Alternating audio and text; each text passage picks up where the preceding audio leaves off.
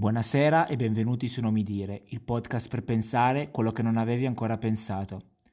Una settimana all'anno i riflettori dei media si concentrano su una cittadina ligure, Sanremo.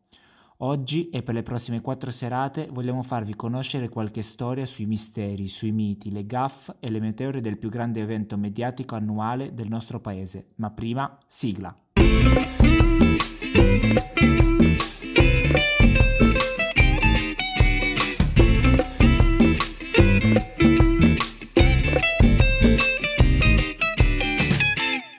Prima della scomparsa di Bugo, prima del balletto di Enzo Carrella nell'edizione del 1979 che vi invito vivamente ad andare a recuperare, prima di Nel Blu dipinto di blu di Modugno e non capisco perché non l'abbia chiamata Volare, prima del rosicare di Ultimo per essere arrivato secondo, che cos'era Sanremo?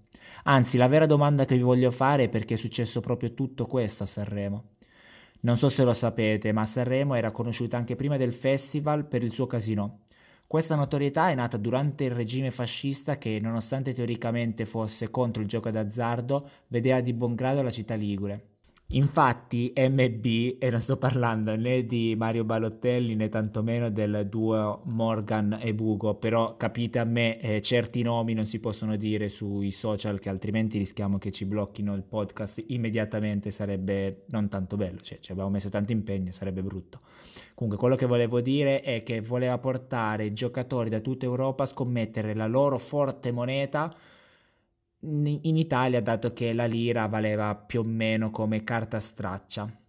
Ma tornando alla musica, una volta finita la guerra, il gestore del casino voleva portare gente nella città anche fuori stagione e quindi decise di organizzare a fine gennaio 1951 una manifestazione musicale che va comunque detto non aveva nulla, e dico nulla, in comune con il festival come lo conosciamo oggi.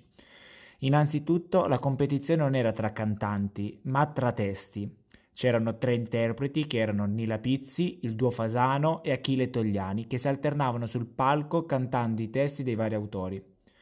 Che poi palco è un parolone, visto che la prima edizione si svolse in un caffè mentre durante le esibizioni giravano i camerieri eh, portando da bere e le sigarette.